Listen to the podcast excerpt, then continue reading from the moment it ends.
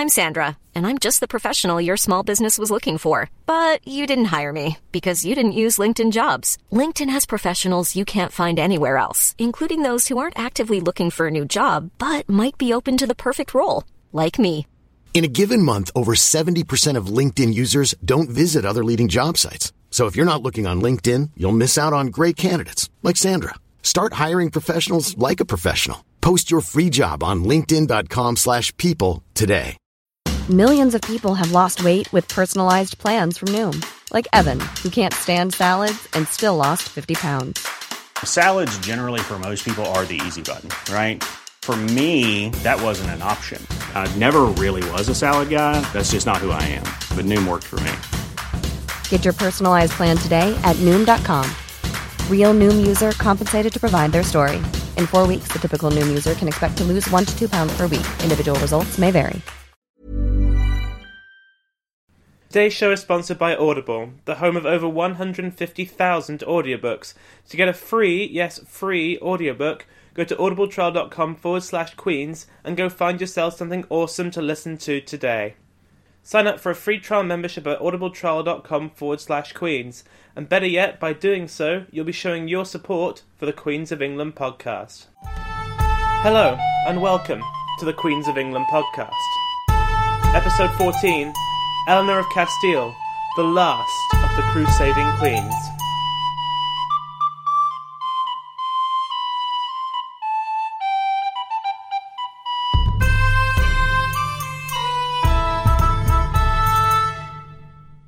So here we are again with another Eleanor. Like I have said throughout this show, imaginative naming was not the strong suit of noble and royal parents in the Middle Ages. Like with the Matildas, I need to start this by setting out my naming choices, which hopefully should minimise confusion. Wherever possible, when I refer to Eleanor of Provence, it will be using either that full title or the Queen while she reigns as Queen Consort. For Eleanor of Castile, I will either use her full title or just Eleanor. I will be tackling Eleanor of Castile in two parts. This episode will deal with her life up until her coronation as Queen, and the next one will deal with her time on the throne. But don't think you're getting shortchanged this week. We have a civil war, crusading, and even some Godfather type vengeance, so I'm hoping you won't feel shortchanged. To begin this story, though, we need to go back pretty much to the start of the show. If you recall, before marrying Eleanor of Provence, Henry III had been betrothed and was close to marrying the heiress of the county of Ponthieu, called Joan. But it was called off because it was not really a deal wanted by Henry, Joan, or, most importantly, the King of France. Joan, though, was too well born and her territory too strategically useful for her to stay on the market for too long, and soon enough she was married to King Ferdinand III of Castile. Castile was the greatest of the Christian Spanish kingdoms, and under Ferdinand it had come to conquer or unify almost all of what we now think of as Spain. If you are at all interested in the Reconquista, then you will be very familiar with Ferdinand, as it was he that brought about the permanent union between Castile and Leon, with the Muslim presence in Spain in his reign confined to a narrow corridor in the far south of the peninsula, known as the Emirate of Granada. Now, both Ferdinand and Joan had links to the English and French crowns. I didn't go into too much detail into Joan's family history last time, as there was a lot to get through, but interestingly enough, she can trace her links back. She can trace her links to the crown through Alice of France, the long-time betrothed fiancée of Richard the Lionheart, sister to King Philip Augustus of France, and mistress of Henry II. After being disgraced by the Angevins, Alice married the Count of Ponthieu, meaning that she was Joan's grandmother. Ferdinand, though, had bona fide blood links to the English royal house because his great grandparents on his mother's side were none other than Henry II and Eleanor of Aquitaine through their daughter Eleanor. He had been married once before to a German princess who had died in 1235 and had had ten children already, seven of whom survived to adulthood, all of them sons. But a political marriage to a prominent French noblewoman who would bring with her territory was too good an opportunity to pass up on. Ferdinand and Joan had five children, four of them sons, and then the daughter was Eleanor. Her upbringing must have been quite the sausage fest with eleven brothers. She was born in 1241, and as usual, very little is known about her upbringing. Tragedy struck in 1252 when her father Ferdinand died, with her half brother, the warlike Alfonso X, succeeding him. and a key foreign policy goal of Alfonso was Gascony. Castile had been keen on Gascony ever since the marriage of Alfonso VIII to Eleanor of Aquitaine's daughter, and was prepared to fight to get it. Henry III, though, did not want to fight yet another war, as he had had quite enough on his plate without some Spanish king getting involved too. You may remember that it was around this time that Simon de Montfort was making an almighty mess of being governor of Gascony, and so it was certainly in Henry's interest not to start a war. So they came to a deal that Henry would marry his eldest son Edward, the future Edward I, to Alfonso's half sister Eleanor. It was a decent deal all round, although particularly for the English, and negotiations took forever. Alfonso wanted English help in securing full hegemony in Spain, and Henry wanted peace on the frontier, as well as an advantageous marriage for his son and heir. Eleanor was the daughter of a powerful Christian Crusader king, and the sister of the current king of the most powerful kingdom on the Gascon border, and even though she came without dowry, Henry must be commended for doing pretty well after being dealt some pretty crappy cards. He even managed to recover some lands for Gascony and achieved that peace that he so craved. In 1254, Edward set out with his mother, the Archbishop of Canterbury, and a large company of notable nobles and ladies from London. When they hit the coast, they met a fleet of 300 ships drawn from across Sussex and the Isle of Wight, with the two regions competing for who would have the honour of the best ship. When the men of Sussex found out that the men from the Isle of Wight had a much better ship than theirs, then they reacted poorly. They attacked it, killed a bunch of its sailors, cut off the mainmast, and attached it to their own flagship. What poor losers. When all that brouhaha was sorted out, the fleet set sail for Bordeaux. Once there, Edward spent a few months getting acquainted with his new territory, as he would become the Duke of Gascony thanks to this marriage.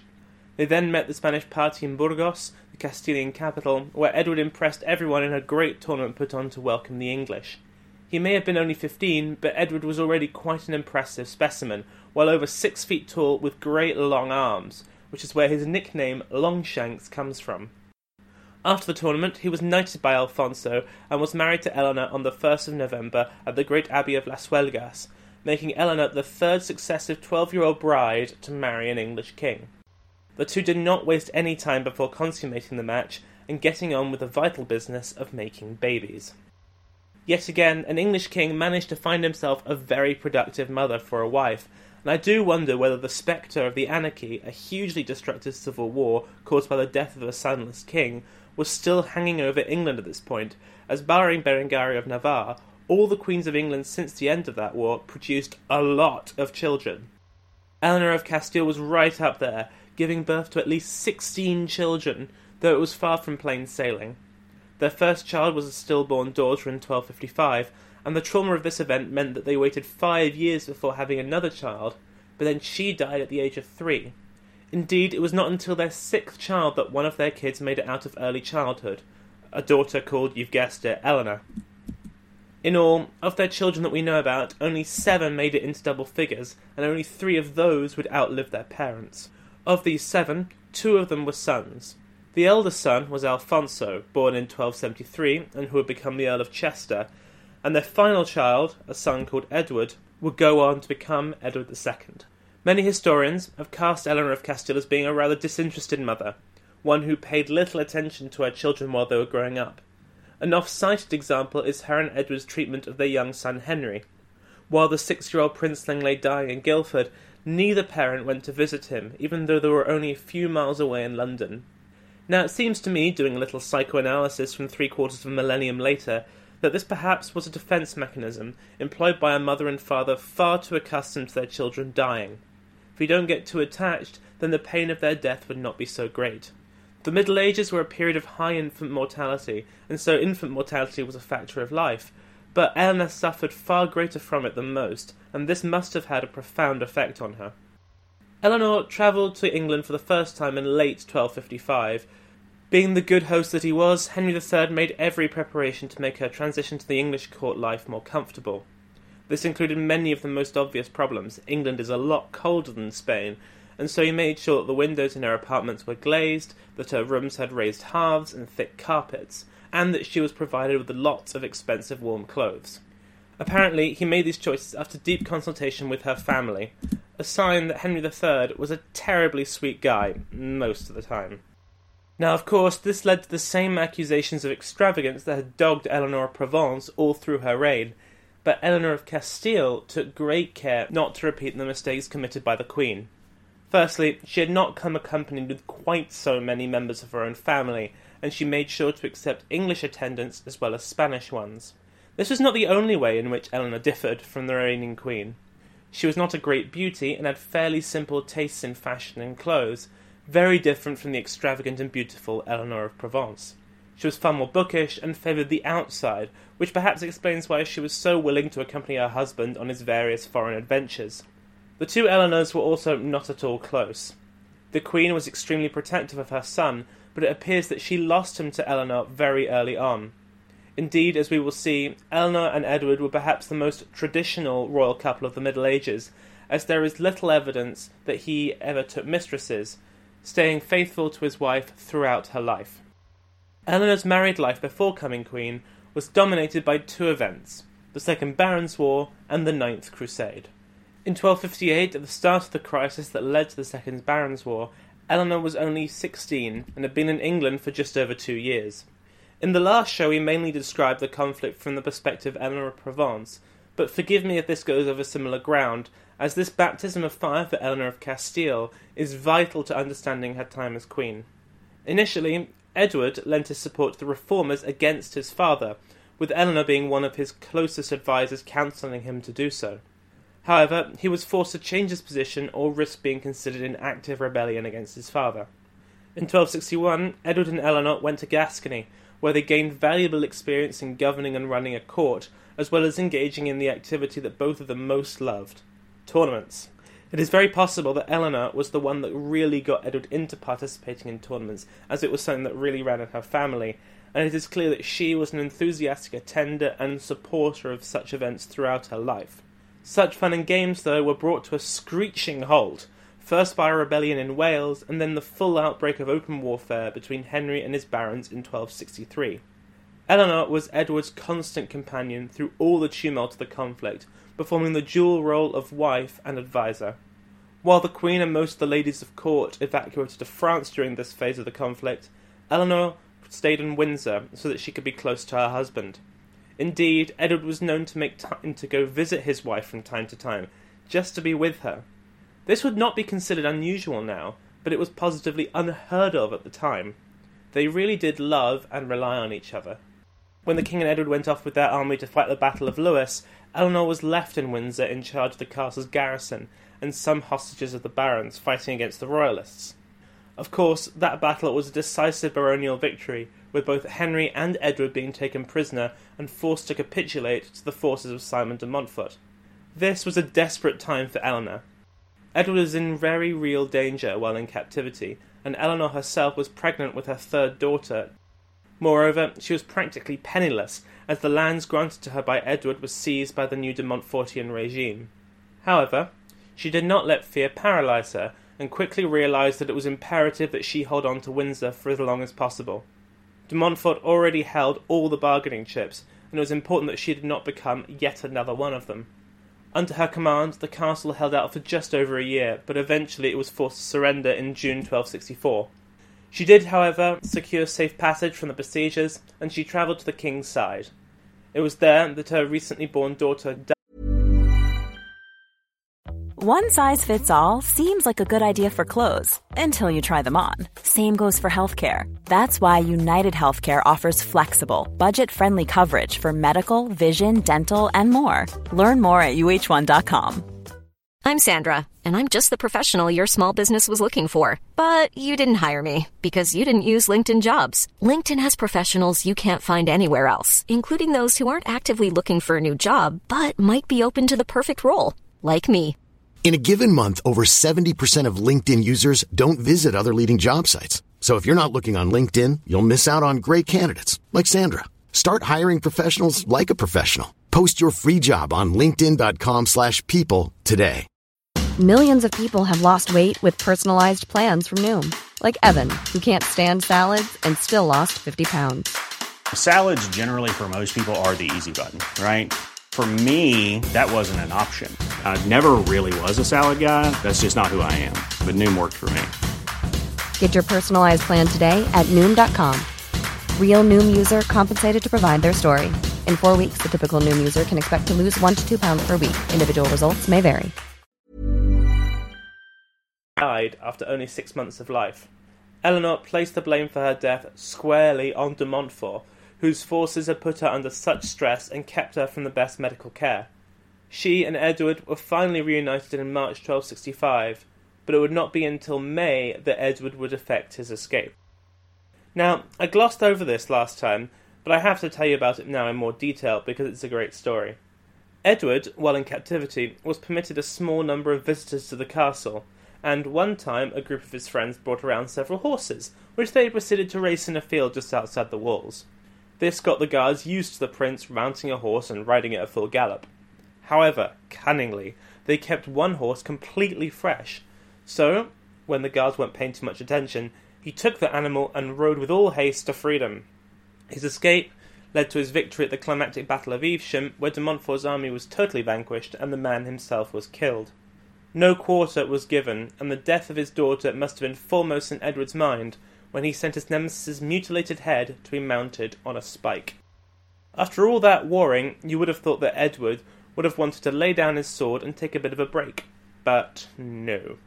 Edward loved a good war, and his next step was to take on the ultimate challenge that any man in the period could take crusade. Now, when we last left the Crusaders in the late 12th century with the exploits of Richard the Lionheart in the Third Crusade, well, things have not gone well since then.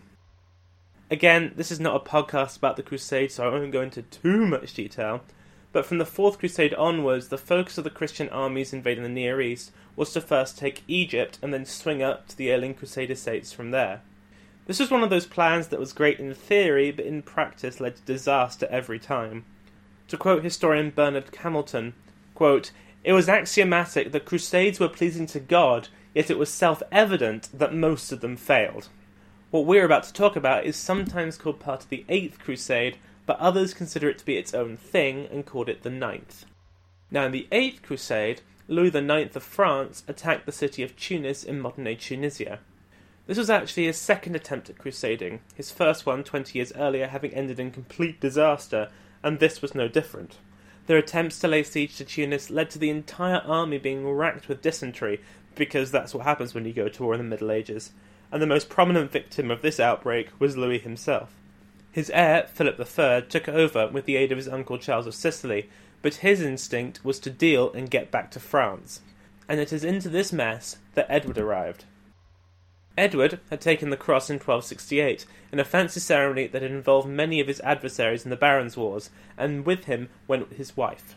There was a little bit of pushback against this, but Eleanor insisted, saying it was her Christian duty to do so, becoming the third and final English queen to have gone on crusade though of course Berengaria had been the only sitting English queen to have gone.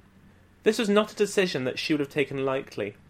Crusading was a very dangerous business, and certainly no place for young children, meaning that she would have to be separated from her kids for several years. Discovering the embarrassing failure of the Eighth Crusade already, Edward made plans to lead his army and whoever wants to join him on a proper crusade. None of this namby pamby wishy washy messing about in North Africa, Edward was headed for the Holy Land. Accompanying a French force led by Charles of Anjou, Edward landed at Acre, which is now in northern Israel, and was at that point part of the Kingdom of Jerusalem. Now, this was not a large army. Estimates vary, but we're talking about the low thousands here, in an area with huge Muslim armies. They therefore mostly focused on raiding, though when eventually they were reinforced, they did take some settlements such as Nazareth from the Mamluks, the ruling dynasty of Egypt led by the Sultan Baibars, famously the first commander to defeat the Mongols in open battle, who at that time were invading his lands from Persia. Edward, far from aiding in the fight against the Mongols, actually attempted to ally with them against Baibars, and they did engage in some limited joint operations, but eventually they were pushed back.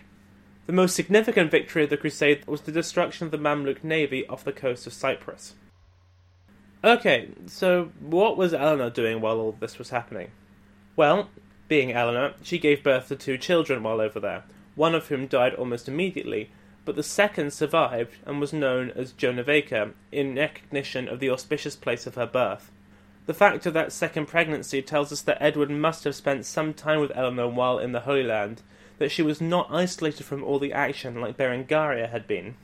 After Nazareth had been retaken, she underwent a pilgrimage to some famous religious sites there, and also acted as a literary patron, commissioning a translation with full colour illustrations of Vegetius's De Re Militari, or Concerning Military Matters, a treatise from the late 4th century Roman theorist on the practice and art of warfare that she gifted to her husband.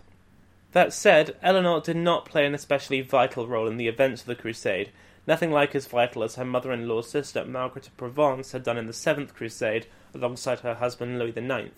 The fact is that this final crusade was something of an anticlimax, and Eleanor spent much of it pregnant and therefore not available to go marching about with her husband. The most famous story of Eleanor in the Holy Land concerns an assassination attempt on Edward by an intruder into his tent. Edward was stabbed twice before wrestling the would be assassin to the ground and killing him, a reminder that Edward was a big, powerful guy. Chroniclers have painted a rather wonderful picture of what happened next. This is from William Camden. Quote, when her husband was treacherously wounded by a Moor with a poisoned sword, and rather grew worse than received any ease by what physicians applied, she found a remedy, as new and unheard of, as full of love and endearment. For by reason of the malignity of the poison, her husband's wounds could not possibly be closed, but she licked them daily with her own tongue, and sucked out the venomous humour, to her a most delicious liquor. By the power whereof, or rather by the virtue of the tenderness of a wife, she so drew out the poison matter, that he was completely cured of his wound, and she escaped without catching any harm. What then can be more rare than this lady's expressions of love, or what can be more admirable? The tongue of a wife, anointed, if I may so say, with duty and love to her husband, draws from her beloved those poisons could not be drawn out by the most approved physician, and what many and most exquisite medicines could not do, it effected purely by the love of a wife. Isn't that beautiful? Well, it's probably all rubbish, as usual. Sigh. But what this apocryphal story does, though, tell us, first of all, is that the royal couple were thought of as being very close. That a story of such tender affection and heroic wifing did not seem odd to contemporaries. You would not catch this story in a chronicle about John and Isabel, to be sure. It also demonstrates the good regard that she was held in by the sources. She is seen in a quasi saintly manner, a miraculous healer of her noble and gallant husband. In 1272, the Crusaders, after signing a ten year truce with the Mamelukes, guaranteeing at least for a decade the security of the Crusader states, though they would eventually fall for good in 1291. This was despite the furious opposition of Edward, who wanted to carry on the fight, but he was overruled by others and he did not have the troops to continue a unilateral war. On the 22nd of September, Edward, Eleanor, and the English army left Acre, arriving back in Sicily a month later, where they stayed for a little while, as Edward had still not completely recovered from the injuries sustained in thwarting the attempt on his life. In December of that year, though, came momentous news from England. Henry III was dead, Long live King Edward I. The couple immediately made plans to return to England in order to be crowned and secure their position on the throne. Their journey home was a masterpiece of PR. Edward wanted to make maximum political hay out of his crusade. While it had not achieved the successes of the First or Third Crusade, he was the only current king in Western Christendom that had fought for Christ in the Holy Land contrasting with the French king who had secured a peace with the Muslims at Tunis almost immediately after getting the throne. On the way, Eleanor received a letter from the Pope asking her if she could arrange for Edward to make an audience with him. The fact that Eleanor was seen as his diplomatic first port of call is very interesting, as this is far from the normal case, once again showing the closeness of their relationship, as well as the trust that Edward held in his wife. Vengeance, though, was still on the menu for Eleanor. She had still not forgiven the de Montfort family for the trauma caused by their rebellion, and so she interceded with the Pope to get Guy de Montfort, the son of the late Simon de Montfort, put on papal trial for the murder of Henry of Almaine, one of Edward's cousins. Henry had taken the cross with Edward and had accompanied him to Sicily, but the prince had ordered him back to Gascony in order to keep an eye on the duchy while he was away. Henry travelled back with the French king, but was ambushed while praying in a church near Rome by Guy and his followers. When Guy refused to appear before the Pope, he was excommunicated and outlawed. This trashing of de Montfort's reputation can be put down to the successful lobbying of the Pope by Edward and Eleanor. The de Montforts were still a very powerful family, but the force of argument of the new King and Queen of England won the day, and they did such a good job that Guy's name is immortalised in the most unexpected place. Writing forty years after these events, Dante, in his epic work The Divine Comedy, placed Guy in the seventh circle of hell in Inferno, where there was a river of boiling blood. Quote, we moved onwards with our trustworthy guide, along the margin of the crimson boiling, in which the boiled were shrieking loudly. I saw people immersed as far as the eyebrows, and the great centaur said, These are tyrants who indulged in blood and rapine. Here they lament their offences, done without mercy. Here is Alexander and fierce Dionysius of Syracuse, who gave Sicily years of pain. That head of black hair is Azzolino, and the other, which is blonde, is Obizzo d'Este, whose life was quenched, in truth, by his stepson up in the world. Then I turned to the poet, and he said, Let him guide you first now, and I second. A little further on, Nessus paused, next to people who seemed to be sunk in boiling stream up to their throat. He showed us a shade apart from itself, saying, That one, Guy de Montfort, in God's church, pierced that heart that is still venerated by the Thames. The fact that the stain of Guy's actions carried through the decades after is a testament to the vehemence of Edward and Eleanor's hatred and the effectiveness of their campaign to destroy the de Montfort's name. Their vengeance was complete. After a stay in Gascony and a reunion with Eleanor's mother in Ponthieu, Edward and Eleanor finally arrived at Dover in August 1274. The now Dowager Queen and the leading nobles put on a great big show, and Edward and Ella travelled in state first to Canterbury and then to Westminster Abbey, where they were crowned King and Queen of England in a magnificent ceremony, the first dual coronation for more than a century. Apologies if this sounds like a bit of a Hollywood ending, but it is here that we will leave the blushing couple for this episode. Next time, we will look at Eleanor's time as Queen as she and Edward sought to consolidate their power base in England, and Eleanor discovered her other true great love owning property.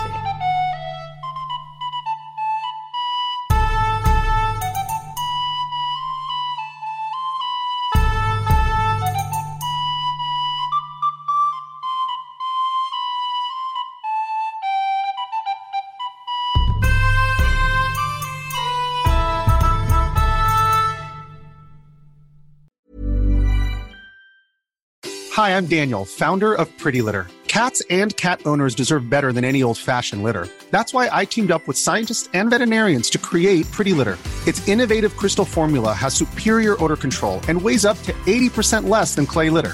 Pretty Litter even monitors health by changing colors to help detect early signs of potential illness. It's the world's smartest kitty litter. Go to prettylitter.com and use code ACAST for 20% off your first order and a free cat toy. Terms and conditions apply. See site for details. Even when we're on a budget, we still deserve nice things. Quince is a place to scoop up stunning high end goods for 50 to 80% less than similar brands. They have buttery soft cashmere sweaters starting at $50, luxurious Italian leather bags, and so much more. Plus, Quince only works with factories that use safe, ethical, and responsible manufacturing. Get the high-end goods you'll love without the high price tag with Quince. Go to quince.com/style for free shipping and 365-day returns.